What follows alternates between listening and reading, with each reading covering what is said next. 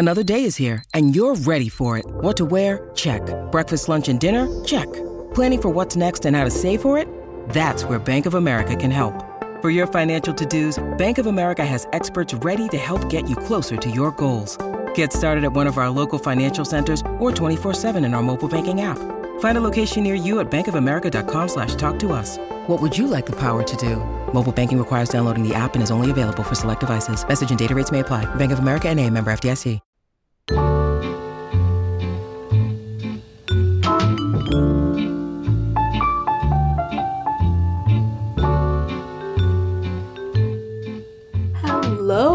and welcome back to When in Romance, where we get to talk about romance books and sometimes movies based on those books, and of course, all the other things that happen in Romancelandia. I am Jess. And I am Trisha. And we're recording on Thursday, September 28th, because September decided it had somewhere to be 2023.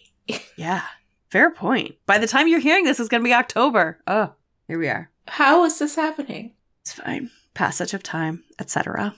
I know, but like, time was going by so slowly, and now it's just like, gotta catch up or something. Yeah, there was a, a joke in there about that song from, you know, the Top Gun song. Mhm. Time Mhm. goes by so slowly. And now I, I don't have the joke. So if I come up with one, we'll go back and edit it in later. You're welcome, everybody. All right. Just kidding. We definitely won't do that. Everyone else, make up your jokes and send them to me so that I'm ready for next year. How are you, Jess? I am doing all right. I wish it would be fall already because Arizona doesn't have that really. Is fall not quite falling in Arizona? Fall is not quite falling. It is currently 6:19 p.m. on a lovely September day and it is still 95 degrees. Wait, seriously? Like literally it is mm. 95 degrees. I am looking at my smartwatch and it says mostly sunny 95. That's so funny because I'm looking at my smartwatch and it says mostly sunny 56. Oh, bless you. That is, we live in different places. That's a good reminder Yes. for all of us. hmm Well, as you are calmly and impatiently awaiting fall, what are you reading? Are you at least reading something that's giving you fall vibes, or is it completely unrelated to the seasons? I mean, I'm kind of I'm kind of getting a little bit of fall vibe from the book that I literally just started.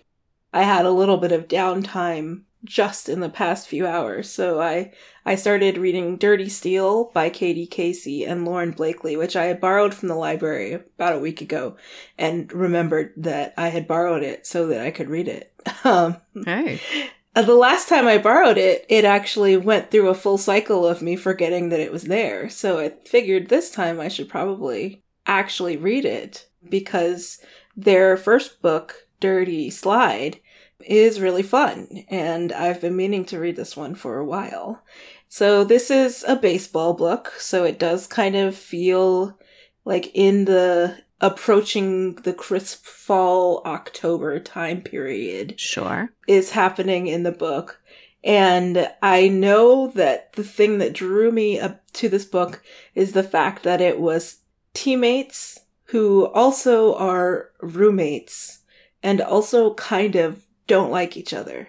So those are things that you know I like a lot. So I'm excited to dig in that later.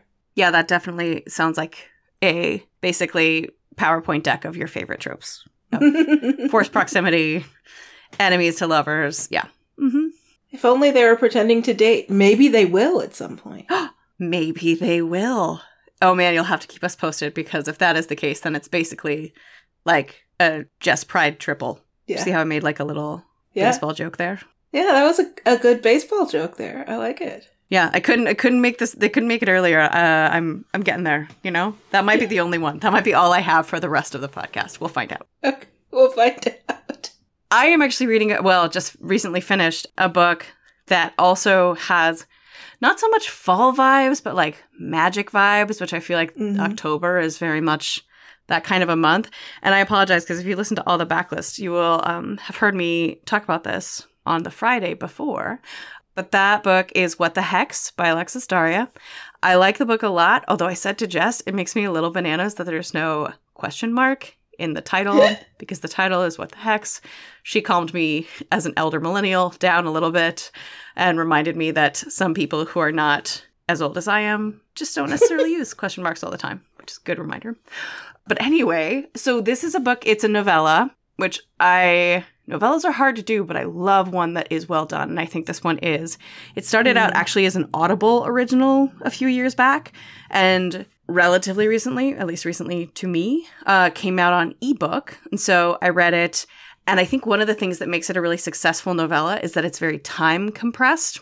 The story of it essentially is that a woman, Kat, Catalina, comes home for to like this magical island where her whole family is from and she is there for her she's there to be the maid of honor in her sister's wedding.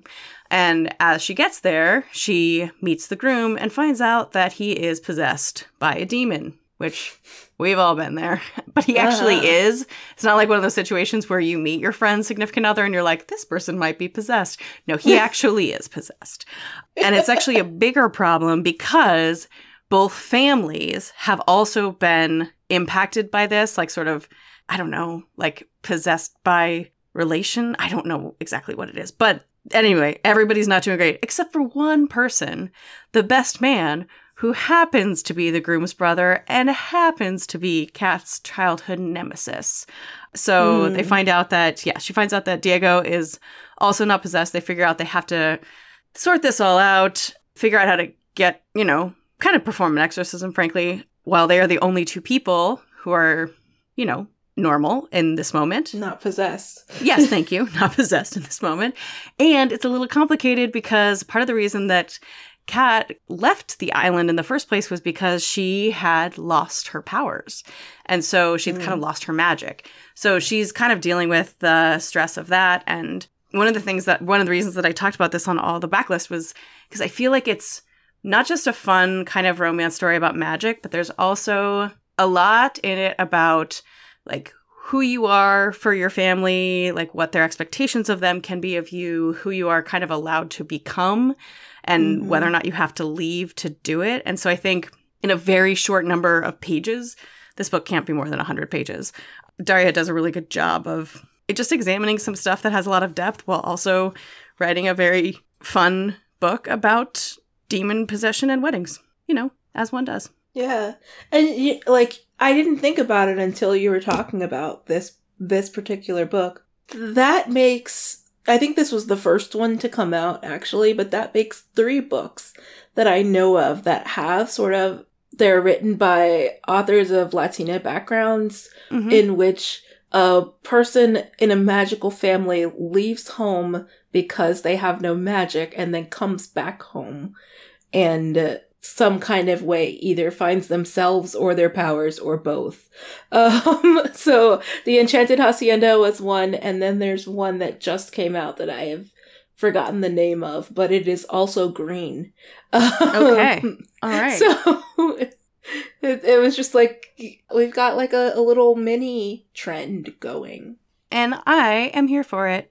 Um, and if you figure Mhm. out what that other book was, just let me know and I will stick it in the show notes because, you know, this one's just going to whet your appetite and then you're just going to want to read more. Yeah, absolutely. And I I will do my best to find it before this episode airs because as I told Trisha, I'm in the process of shifting my books and I can't see the titles of about half of them. And my uh, speculative romance is in that group of books I can't see the titles to right now.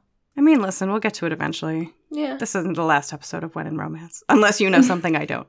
Absolutely not. Great. Okay, well, as everyone I'm sure knows, it is not just a book club week, but it is also an adaptation week. And we have a lot to say, and we're not mm-hmm. exactly sure what we think, but we have a lot to say about the Perfect Find book and film, and we're going to get into it in just a second. Today's episode is brought to you by Bloom Books. Taming Seven is an epic and unforgettable love story in the international best-selling and TikTok phenomenon The Boys of Tommen series from Chloe Walsh. So Tommen's cheekiest lad, Jared Gibsie Gibson, has always been a comedian, but inside he is haunted by events of the past and he uses humor to cope, hiding his true self from the world. Then you have Claire Biggs, who is the epitome of sunshine. She's always loved Gibsie, her brother's friend and her favorite neighbor. She also has always seen a side to him that no one else seems to notice, and she becomes determined to tame her wild at heart childhood best friend. So, The Boys of Tommen series is an internationally best selling YA romance series that has taken TikTok by storm. It's perfect for readers looking for new adult slash crossover romance, dual point of views, friends to lovers, marathon worthy TikTok books, and angsty tear jerkers. Taming Seven is published today, and it's the fifth book in the series, so make sure to check it out. And thanks again to Bloom Books for sponsoring this episode. Today's episode is brought to you by Penguin Young Readers.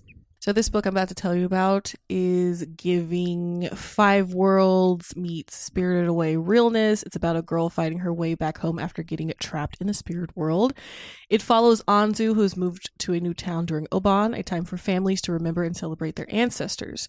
And ever since her Aoba-chan died, Obon has lost its magic. She doesn't feel much like celebrating anymore. So while avoiding holiday festivities, Anzu spots a stray dog down the street, a dog that seems to be staring right at her.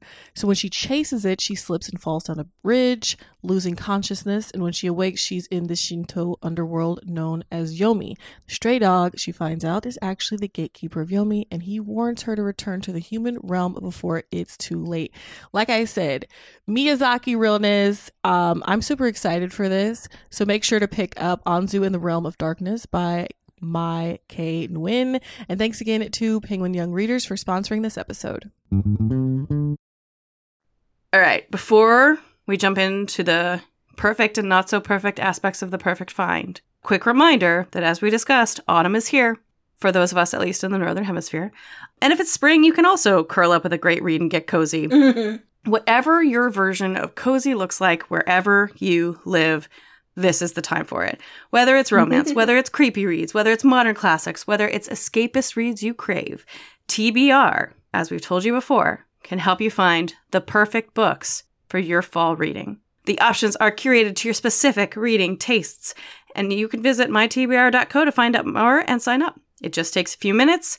That's mytbr.co for all of your cozy autumn or spring needs. Find the link in the show notes. Get the perfect find from our bibliologists. I know, right? I saw that. yeah. Find the perfect books, get the perfect find. Speaking of which, Jess, do you want to kick off our discussion of The Perfect Find by Tia Williams?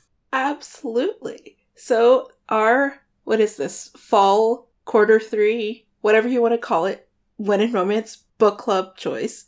It was The Perfect Find by Tia Williams, which is one of her medium old books. Like she it came out before 7 Days in June, which I think either I or Trisha or both of us mentioned at some point in the past 18 months. And it was recently adapted by Netflix, which we will talk about after this.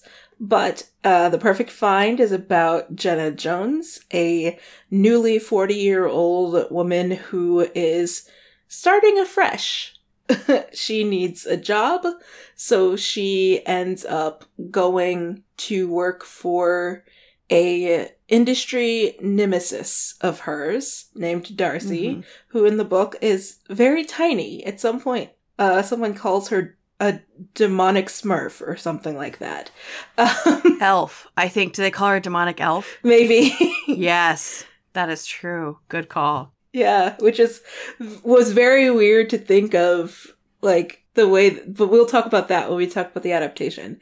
And she gets to work and is introduced to her new videographer for a, an online video series that she has been tasked with, and it is the much younger man that she drunkenly made out with at a party uh, the weekend before. I think the weekend before, sometime mm-hmm. very recently. Um, maybe even the night before. I can't remember. It was definitely very recent. I think you're right. Very, very recently. So Jenna and Eric have to work together, but have very oppositional personalities from the beginning of from from the start in part because of both of their embarrassment about what happened before. They were both wildly intoxicated. I think he was also high and they were very vulnerable with each other very quickly and now they have to deal with the fact that they know these things about each other. Also there's the fact that jenna one of the reasons that Darcy hates Jenna is that Jenna slept with Darcy's boyfriend when they were in their early 20s.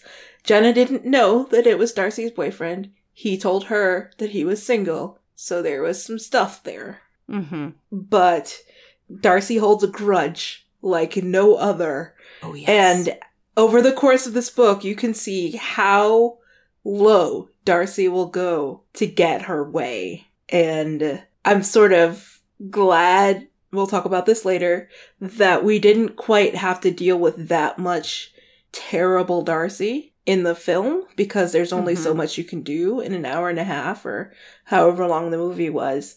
But I think it was almost good to have such a three-dimensional villain in the form of Darcy in the book because it's a it's a pretty chunky book.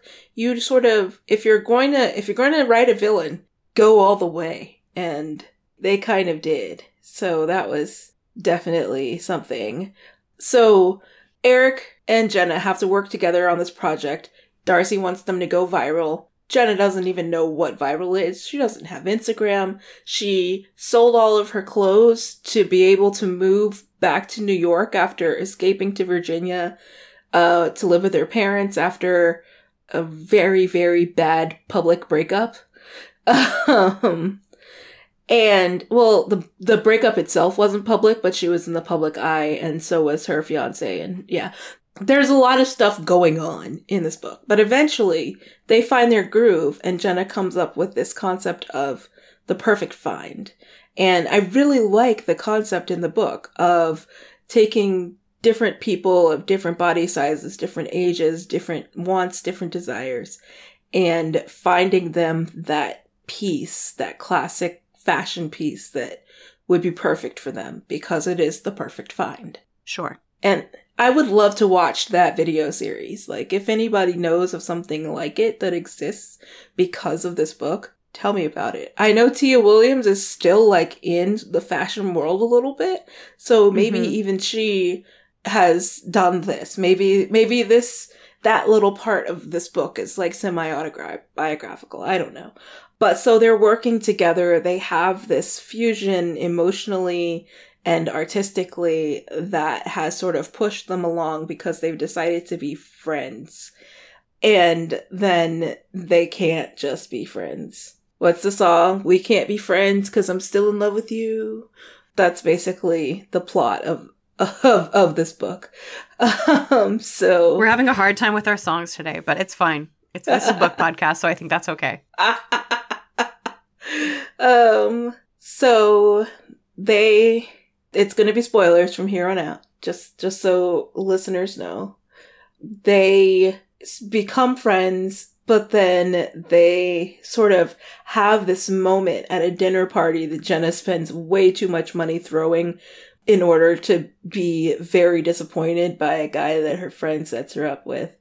And she and Eric have this, this essential, crucial moment of like emotional intimacy and just like letting the walls drop. And from there, it's just like they cannot help the fact that they just want each other real bad. And they don't like the timeline in the movie is shortened a little bit. So there's some stuff that happens that feels like it happens too fast if you've read the book already before watching the movie. I think the timeline in the book really moves well from like this emotional moment to deciding to go on a date to being like discovered. I'm using air quote fingers for the word discovered down to, you know, being caught out almost by a journalist who sees their chemistry and writes about them instead of writing about Darcy. And she gets mad and puts cameras up and catches them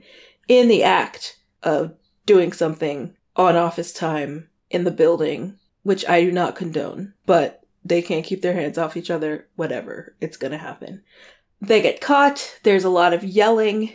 There's a lot of calling people out for doing things that they shouldn't be doing, calling people out for being terrible people, and eventually people going their separate ways. And there's like a firing of a woman who had did absolutely nothing wrong just because Darcy is a Witch. witch. it's October. not and not in like the fun what the Hex way. No. Like in a way that I can't use the word I would prefer to use. So I'm using that word instead. yep.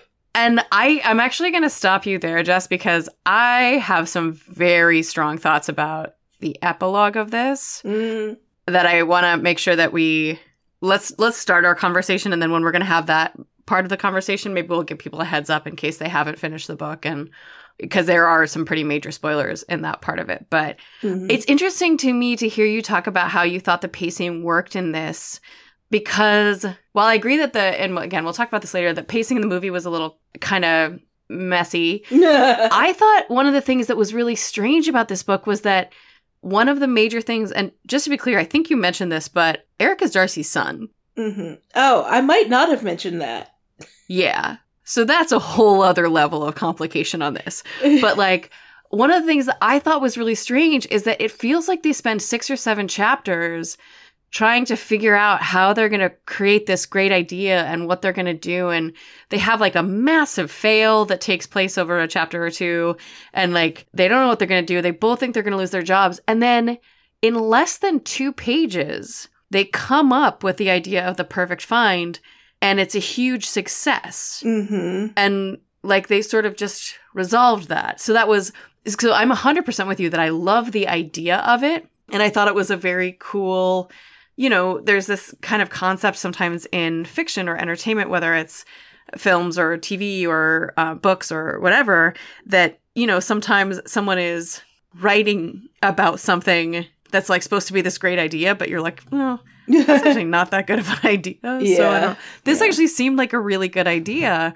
And so I thought it was super cool, but I think it very much at that point, the it seemed very quickly that the tension of having to prove themselves and keep their jobs because Eric feels like he's there because of nepotism, which he a little bit is, hmm and like Jenna feels like she's there because she had to beg for this job, which she totally is. hmm Both of them know that they could get kicked out because Darcy is a witch at any time. And that's like a major source of friction and tension for like the first half of the book.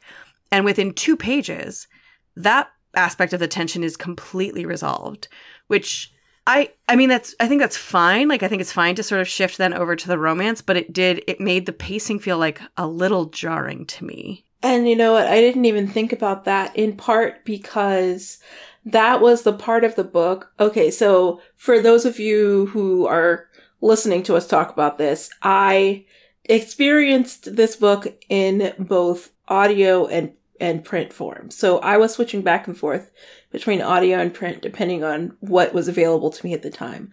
So I that was part of the book that I was listening to in the car um, and then I switched over to text like right when the perfect find became an idea. So Mm, I think yeah. in my mind, it was a longer time because of that switch of formats for me.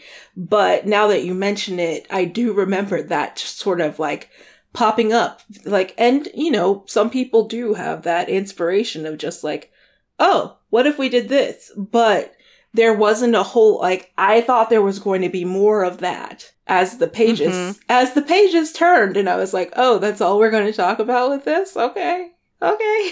Well, because that's the thing. They have the idea, and by the end of the next page, have successfully executed it half a dozen times, Mhm. which you just seem kind of, I don't know, kind of interesting. I will say one place where the pacing did work for me is that there is very explicitly a chapter, I think it's like chapter 22, I made a note of it, where everything fractures Mhm. right? Where like there is this interview that happens that's supposed to be focused on Darcy, but it turns out being focused on these two people, like the two main characters and their chemistry with each other.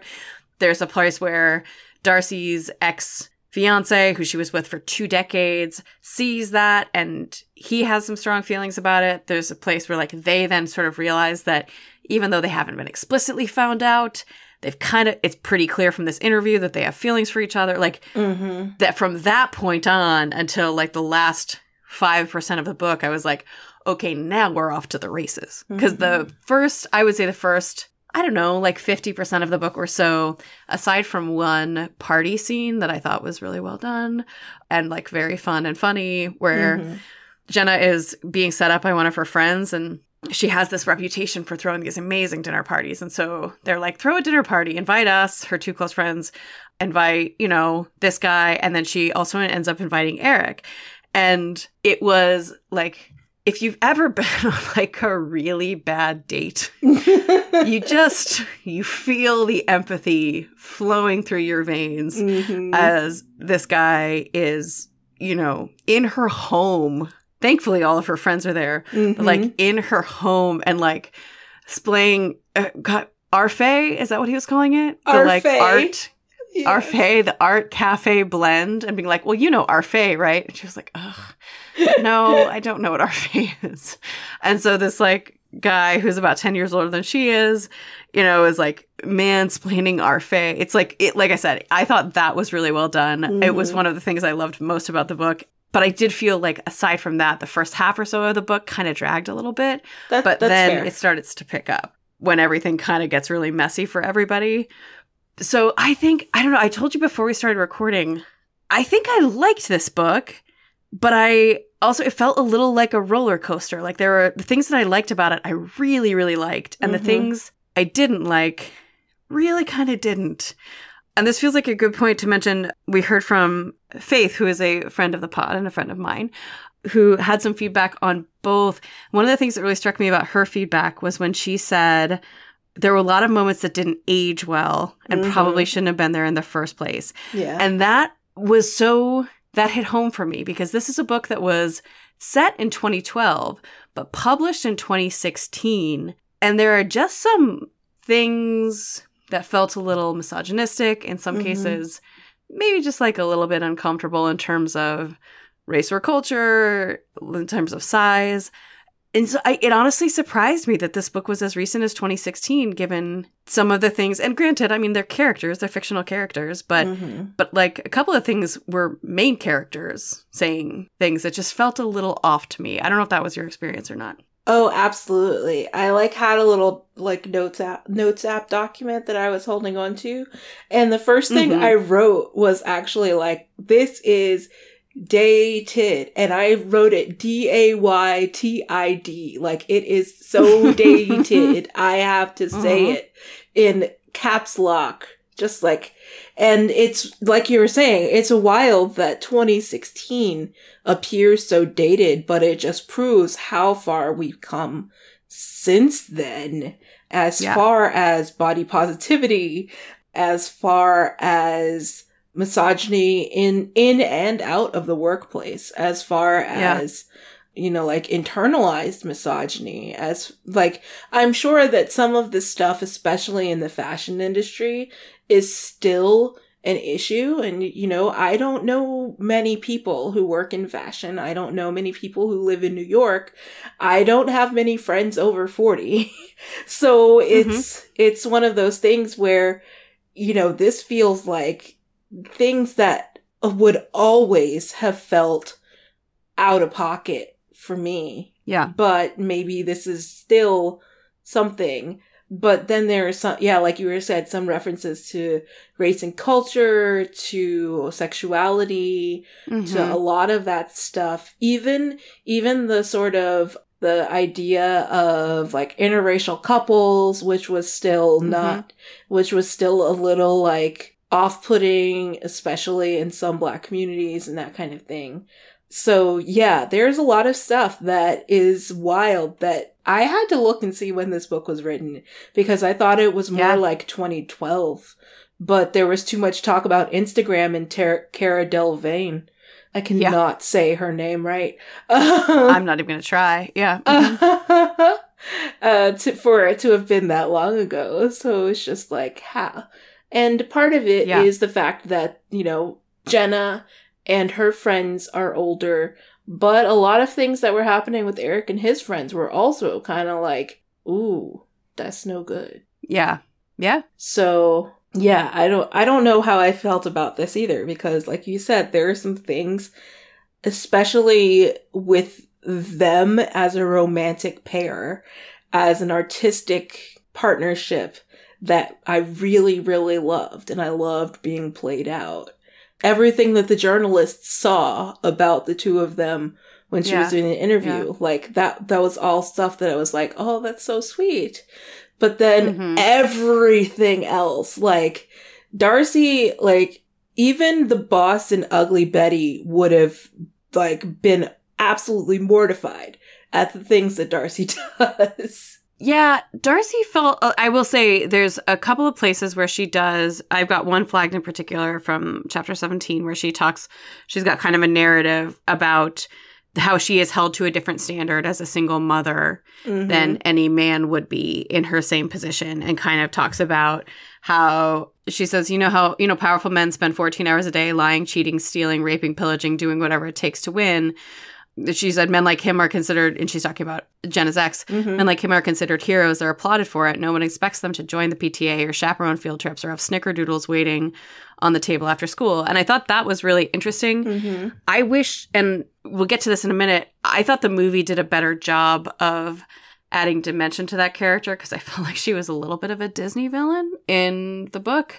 Yeah. And particularly, as you talked about, in the way that she ends up firing and I think basically estranging both her son and Jenna at the end of Mhm. this book and like is never heard from again. Mhm. So we'll definitely get to one of the, the things that she did better. But I want to ask you too about the age difference and how you felt about that. Faith mentioned that she felt like the fact that Jenna's 40 and Eric is 22 is a little icky. Mhm. And I kind of get that. Like they're both adults. Mhm. But if- barely.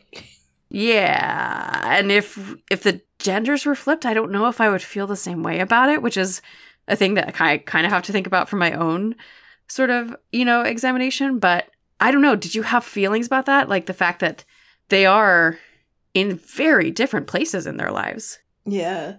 And I will get to that, but I want to go back to Darcy for a second. Oh, sure, sure. because I think she was like a Disney villain a lot of the time, but I think that we were able to get sort of peeks into how she ended up that way Yeah. in her own mind. Like, you know, she's the hero of her own story, etc. Yeah, that's fair. But, you know, like that scene where she was talking about being pregnant with Eric and all of the stuff that she had to go through with her family Yeah. was like heart wrenching. Like, I think that was an audio for me too. Mhm. So I can like hear it in Yeah. my head still.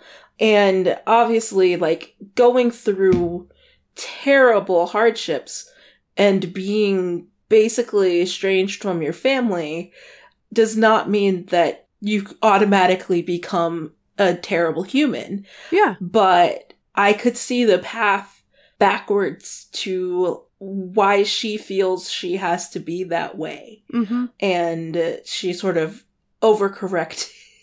Yeah. but yeah, so there like she's a complicated person and yes.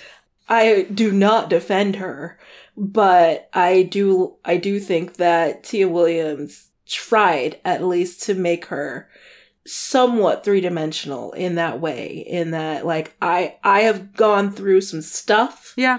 and this is how I'm dealing with it. I should probably go to therapy, but that's not what we do.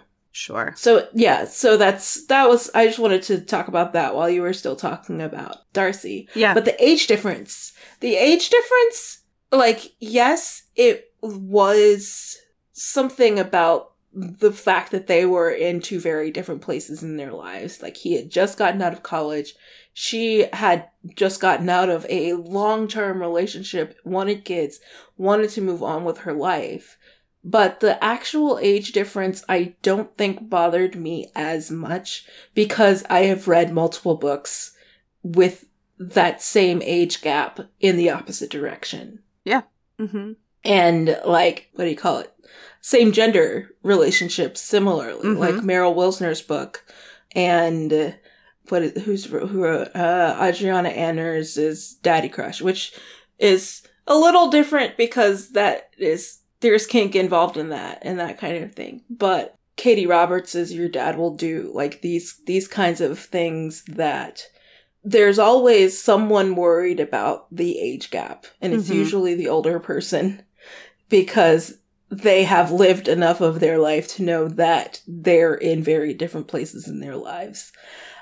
But I don't think it bothered me as much to read about these two people in their in different places of their lives because I expected to get something out of the ending. And maybe that was where I went wrong. We will talk about that in depth, I'm sure. Yeah. But I expected to sort of see growth happening on both sides because of where they were in their lives. That happened in some ways and didn't happen in others. So the actual, like, you were born in 1990 or whatever yeah. age difference is different from the, like, you want to be a filmmaker and live out of a suitcase and I want a brownstone and children and stability. Like those Mhm. those can happen at any ages. So I think that it was more of the the gap in priorities that made it interesting, even though the age gap is definitely something that's going to be a squick for some people.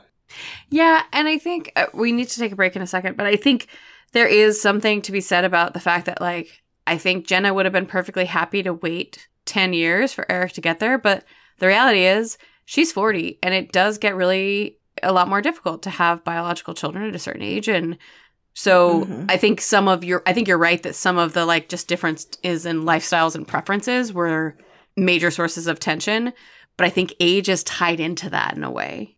Mm, that's that's fair. That's legit. I can see that. and I think some of the, uh, yeah, I have some feel like let's let's take a break and then we'll talk about how the book ends and then how the movie ends and kind of backtrack a little bit because I think I have some thoughts and I'm sure that you do as well. so we'll be right back. This episode is sponsored by The One That Got Away with Murder by Trish Lundy. Robbie and Trevor Cressmont have enough wealth to ensure they'll never be found guilty of any wrongdoing, even if everyone believes they're behind the deaths of their ex girlfriends. Let us all take a collective angry sigh at that. Lauren O'Brien, the new girl at school, has a dark past of her own, and she's desperate for a fresh start. Except when she starts a relationship with Robbie, her chance is put in jeopardy. During what's meant to be their last weekend together, Lauren stumbles across evidence that might just implicate Robbie. And after a third death rocks the town, she must decide whether to end things with Robbie or risk becoming another cautionary tale. This is an edge of your seat YA thriller that's perfect for fans of Karen McManus and Holly Jackson. Make sure you pick that up now wherever books are sold. And thank you once again to The One That Got Away with Murder by Trish Lundy for sponsoring today's show. Today's episode is brought to you by Tor Books. So if you are a fan of epic fantasy, if you're a fan of Scott Lynch and or Joe Abercrombie, but you want something a little different, you want a hero who's like a bit of a mess, then The Silver Blood Promise by James Logan is for you. In it, Academy dropout slash disgraced noble heir Lukan Gardova's life is in shambles all he's got going for him is one, he is a card sharp of considerable skill, and two, a lot of maybe potentially a little too much wine. So they're, you know, those are the positives. So when the bizarre murder of his father robs him of even the off chance of redemption, Lukan decides to make amends another way. He's going to unravel the mystery behind the killing, even if it takes him to the underbelly of Saphrona, a city of danger, secrets, and merchant princes. Finding the truth is one thing, finding the truth and staying alive is like a whole other thing. So make sure to check out The Silver Blood Promise by James Logan on sale May 7th. And thanks again to Tor Books for sponsoring this episode. Okay, so this is the part where if you have not read the book or seen the movie and you still want to do both or either, maybe like this is the end of the podcast today for you. We're not doing book recs. This is the conversation. So I don't want to spoil things for people, but I think we really need to talk about this because there is a difference and we're going to kind of I'm going to tell you the end of the book and the end of the movie and then we'll backtrack a little bit and talk more about the movie, but in the end of the book, the two of them get fired by Darcy, basically realize on the steps outside or the sidewalk outside of the office after they're both, you know, cast out that they need to go their separate ways. They go their separate ways. The chapter ends, and the epilogue or the last chapter of the book opens four years later when Jenna is hanging out with her friends at the park, and you find out that she has a son. And she has been talking about potentially throughout the whole book she talks about how she wants kids she talks about the various ways that that might happen so it's not immediately Mhm. obvious but you can kind of guess and you find out for sure when she runs into eric that this is actually eric's child who is Mhm. three and who jenna never told eric existed and so Mhm. he finds out when they run into each other at a park that this child exists and his his child. And jenna had not told him because she knew he wanted to pursue other interests and other things. And i have a real problem with that. I have very strong feelings about it. I Mhm. in no way do i think that any person has to share their pregnancy with their partner. In no way do i think that any partner has gets to make a decision about whether a pregnant person continues with a pregnancy. But Mhm. This was not a case where Eric was abusive or unkind or unloving. Like these were two people that have very strong feelings for each other. Mm-hmm. And so I don't know. I I think very reasonable people can disagree on this, but I felt really strongly about the fact that she let this kid get to be almost 4 and had not told especially since Eric lost his father as a child and had been really Mhm. traumatized by that. So, anyway, in the movie, things end differently. Jenna finds out about her pregnancy and tells Eric while she is still pregnant. He doesn't react super well to begin with, but he must tell Darcy at some point, his mom, because Darcy shows up at Jenna's place and is like, I am not going to abandon you or let you get abandoned in the way that I was abandoned when I was pregnant. And so Darcy kind of becomes part of the picture. Eric then also becomes part of the picture. And I think it's fair to sort of question, like, what happens to his film career or whatever. But that Mhm. felt to me, in like 90% of ways, I was more comfortable with it. I will say he was still quite young, but I think they aged him up. They did. Faith pointed this out as well a little bit. So it didn't feel like he was 22 and becoming a father. It felt like he was 25 and becoming a father, which felt a little bit more realistic. I don't know. Like I said, I think of both media, the film and the book, that was the part I've had the strongest feelings about, Jess. I don't know what you thought. Yeah, I I'm going to tell you a secret.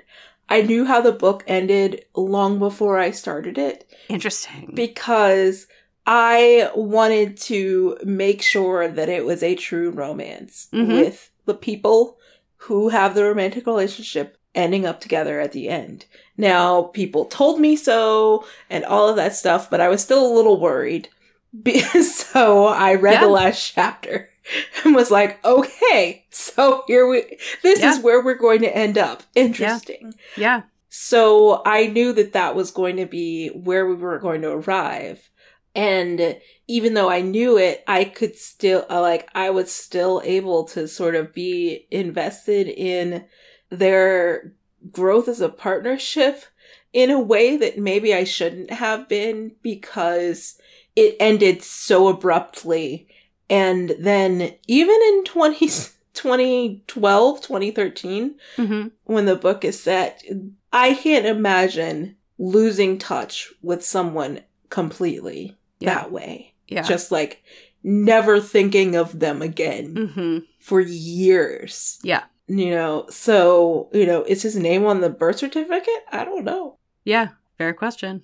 So arriving at that ending, I was kind of worried about how they would do it in the movie. So I was like, once they she pushed the sonogram across the table, I was like, oh, thank goodness, Yeah. um, because like you like there is something to be said about taking the choice away of someone to be a father if they might decide that they want to be involved in their child's life. hmm And that was completely taken away from him in the book.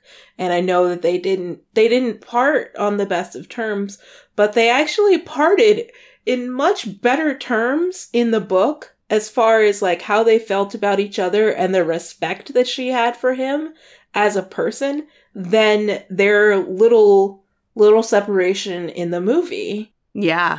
And so when she is like, "Hey, can we meet?" I'm like, "Oh no." Mhm. Um, it's like I Mhm. wouldn't have reached out to him, but then of course, guess what? You're going to be a father, and the rest is history. But I also think the the way that they closed that story out in the movie, even though I have a lot of qualms about the way that they adapted the movie, and we'll definitely talk about that, led to a more satisfactory happy ending. Like the very last scene with all of them felt like a real ending to a romance mm-hmm. compared to this sort of afterthought scene. Which obviously isn't an afterthought, but really, if it's the last chapter and it's been three years, is it really a romance? Does it end in a true happily ever after? I I don't know. Yeah, it felt more HFN to me, right? Because like they Mhm. literally he she this book ends five minutes after she has told this person, "You have a child I did not tell you about for years." So I Mm-hmm. do think it, you know it counts as a romance. The relationship is the center of it, and there's an HFN. But yeah, Mhm. and we talked a lot about the book, so we're running a little shorter on time than I would like. But I am interested in. I will just give you my kind of high level review. I didn't love this movie. I thought it was. I will say there are things I liked a lot about it. Gabrielle Union is always wonderful. There are a lot of really Mhm. beautiful people in this movie, including all of the people that are on the in their video project. I really did Mhm. like that they give Darcy a better chance for redemption Mhm. you know, you see her in the last scene as well, sort of being like the queen of this Met Gala style party. But there were just some things that I I don't know. I I didn't love it. I liked the book better. What did you think? I think, especially having read the book before seeing the movie, there were some bits that, like you said, they they did better than they did in the book. But there were some things that, for pacing's sake, they made too brief. Mm-hmm. And it started with their first meeting. yeah. That meeting was the foundation of all of their vulnerability with each other. And it lasted like three minutes, and there was no indication that either of them was affected in any way by each other until they started sucking face. And it wasn't even like, it wasn't that scene in the book where it was like, oh, give me your B plus because I don't want to. Like, it was so good. And then they made it this very brief thing.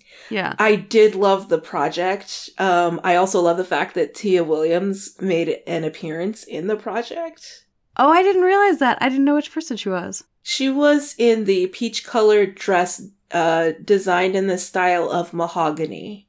Oh, I'll have to go back and look at that. I didn't realize that. That's cool. Yeah, so. And I went and made sure because I was like, I think that's Tia Williams. And then I went on IMDb and it was like, Tia Williams, mahogany. So it was Aw. like, yes, I was right. So let me interrupt you for a second though, because I felt a little like I loved the project in the book. I loved the way they approached it. In the Mhm. movie, I felt like they were a little more on the side of a thing that is supposed to be great and changes this entire Darzine, the entire company. I was like, I don't know that this is that good. Like, it's beautiful people wearing beautiful clothes, but Mhm. it felt a little bit like making an iMovie. You know what I mean? Like this kid is supposed to be this extraordinary director and like this award-winning person. It was also a little unclear to me because in the book, Jenna is an on-screen appearance, like an on-screen personality in the video project, and yeah. in the movie, she seemed more like a producer. And yeah. so yeah, I don't know. That felt a little bit to me like one of those. One example that gets used a lot that I hear is Studio 60 on the Sunset Strip from years and years ago now, where they're like putting on a Saturday Night Live style show, but all of the sketches that they do are actually terrible, like mm-hmm. from the outside perspective. So you're like, these people couldn't do this. There were this show would be terrible. No one would watch it. So I don't know. I I was less, I think, impressed by the project. It, again, beautiful people wearing beautiful clothing, but like yeah. it felt a little, I don't know, not polished to me.